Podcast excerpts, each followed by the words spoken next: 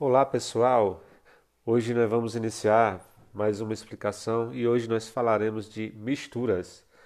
Então, nós vimos que as moléculas elas podem ser formadas pela união de um mesmo átomo, né, como por exemplo o oxigênio é formado por apenas átomos de oxigênio, e também pode ser formada pela união de átomos de elementos químicos diferentes, como um exemplo a água, que é formada por átomos de do elemento hidrogênio e do elemento oxigênio. Aí nós temos as substâncias simples e compostas. As simples é formadas por átomos do mesmo elemento, como exemplo o oxigênio, e a composta é formada por elementos químicos diferentes, como exemplo da água.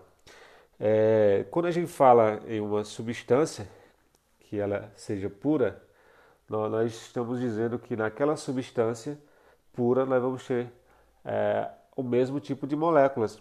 Então, quando eu falo que a água é pura, nós estamos falando que ali só tem moléculas de água naquele sistema, tá? Então, já as misturas é quando nós temos justamente a união de duas ou mais substâncias naquele sistema. Então, nós vamos formar uma mistura. Um exemplo seria a, a água mineral, a água que a gente bebe. Ela é considerada como sendo uma mistura justamente porque ali nós temos substâncias diferentes. Nós temos a água, os sais minerais, é justamente por isso que ela é classificada como sendo uma mistura, que é a união de mais de uma substância naquele sistema. E essas misturas, gente, elas podem ser classificadas como sendo homogêneas ou heterogêneas. As misturas homogêneas é aquelas em que vai apresentar uma única fase. Tá? Então, todos os seus pontos são uniformes. Então, a mistura homogênea, nós vamos ter é, várias substâncias que apresentam apenas uma única fase. Um exemplo seria a água e o sal dissolvido. Ali você vai apresentar apenas uma fase. A água e o álcool, que eles vão se unir para formar uma única fase. Já na mistura heterogênea, nós vamos ter mais de uma substância que vai formar mais de uma fase, né? Isso é uma mistura, que é a união de mais de uma substância, e no caso da mistura heterogênea vai formar mais de uma fase. Então, fase é cada porção visível do sistema.